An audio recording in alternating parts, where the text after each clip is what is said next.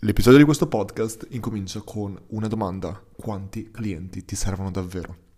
Infatti, in questo tips, questo podcast è preso direttamente da un tips che come al solito pubblico sul mio account LinkedIn e va a parlare principalmente di quanti clienti realmente ci servono per il nostro business eh, o per il nostro progetto, qualsiasi altra cosa.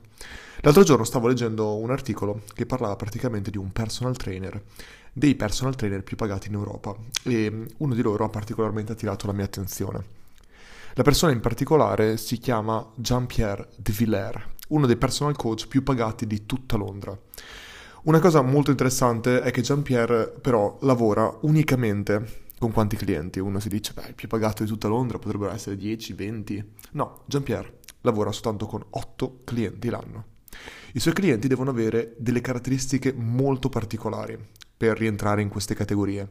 Essere uomini, guadagnare almeno 400.000 sterline l'anno, viaggiare molto in aereo e credere nella sua filosofia di allenamento. In poche parole, devono essere uomini d'affari che viaggiano molto, per eh, dare una specie di riassunto. Pierre infatti non lavora con tutti, ma lavora soltanto con una nicchia di mercato, una nicchia che lui stesso ha definito, in base alle caratteristiche dei clienti con cui vuole lavorare, ma soprattutto con i clienti che lui sa di poter soddisfare al massimo. Avrei potuto tranquillamente lavorare in una palestra come chiunque altro e soprattutto con chiunque avesse avuto bisogno di lui. Invece lui si è specializzato nell'aiutare un determinato tipo di persone che per sua sfortuna sono anche capaci di pagare la sua parcella astronomica, visto che con otto clienti è uno dei più pagati di tutta Londra. Questo era un esempio del perché dovremmo concentrarci su chi sappiamo di poter aiutare al meglio ed escludere chiunque altro. Questo qua è, secondo me, un esempio super interessante che avevo già fatto in passato nel gruppo Fun Secrets, di quanto sia importante focalizzarci su quello, focalizzarci numero, num, prima di tutto su che cosa è realmente, su cosa realmente ci contribuisce alla nostra crescita. E questo qua vale sia a livello economico se siamo dei consulenti. Tantissime, tantissime volte capita che io stesso, io in questo momento qua, in questo esatto momento qua storico, Oggi è il 2 febbraio, 3 febbraio, 3 febbraio 2020. Io sto scartando, sì e no, sulle 6 o 7, cli- eh, 6 o 7 richieste di consulenza che mi arrivano ogni settimana. Io ne accetto una, ma proprio massimo due se capita. E la ragione è molto semplice.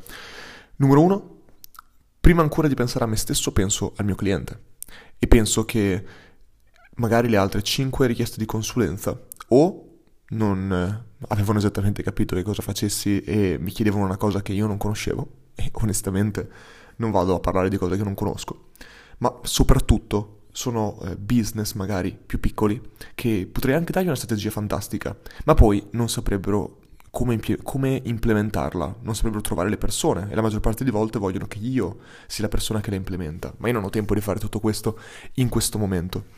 E quindi invece di dire ok, l'accetto, prendo la, la fee che mi pagano e poi si arrangiano loro, uno potrebbe dire beh, peggio per loro. No, perché in realtà quello che a me torna non è che io imparo facendo la consulenza loro.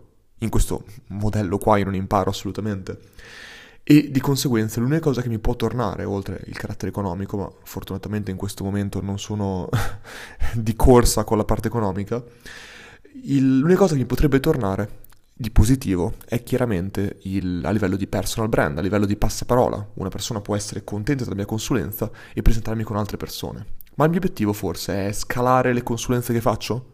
No, assolutamente no, perché a me piace fare le cose, ma al tempo stesso per fare le cose dovrei dedicarmi a uno, due, massimo tre business.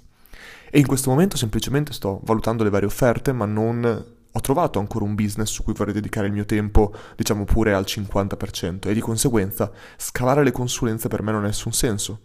Però al contrario, se io invece accetto consulenze che sono che so che posso dargli un buon supporto ma che poi non saprebbero implementare, quello che succede è che potrei avere invece delle, delle segnalazioni negative. Il passaparola negativo può essere molto ma molto peggio rispetto al passaparola positivo.